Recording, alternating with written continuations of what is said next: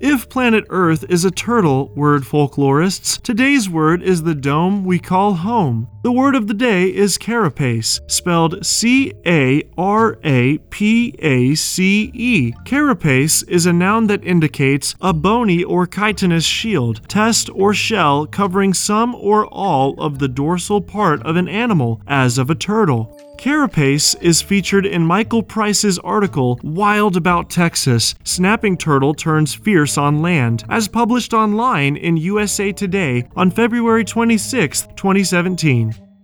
Gator snappers are surprisingly large turtles, with wild adult males capable of achieving weights of more than 200 pounds. The carapace, or top shell, can be up to about 30 inches in length, and by the time one were to measure the head, neck, carapace, and tail, the total length can approach a whopping 60 inches. However, most adults are quite a bit smaller, with the average carapace length of only 24 inches.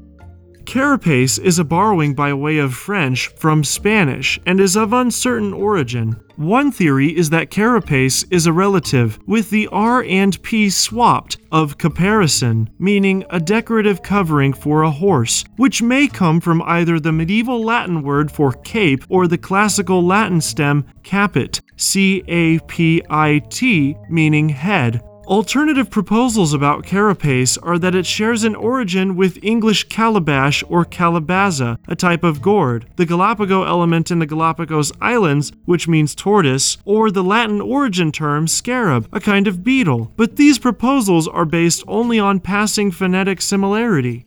Give yourself a new verbal backbone, skeleton, or even exoskeleton with word of the day at dictionary.com. The link is in the description.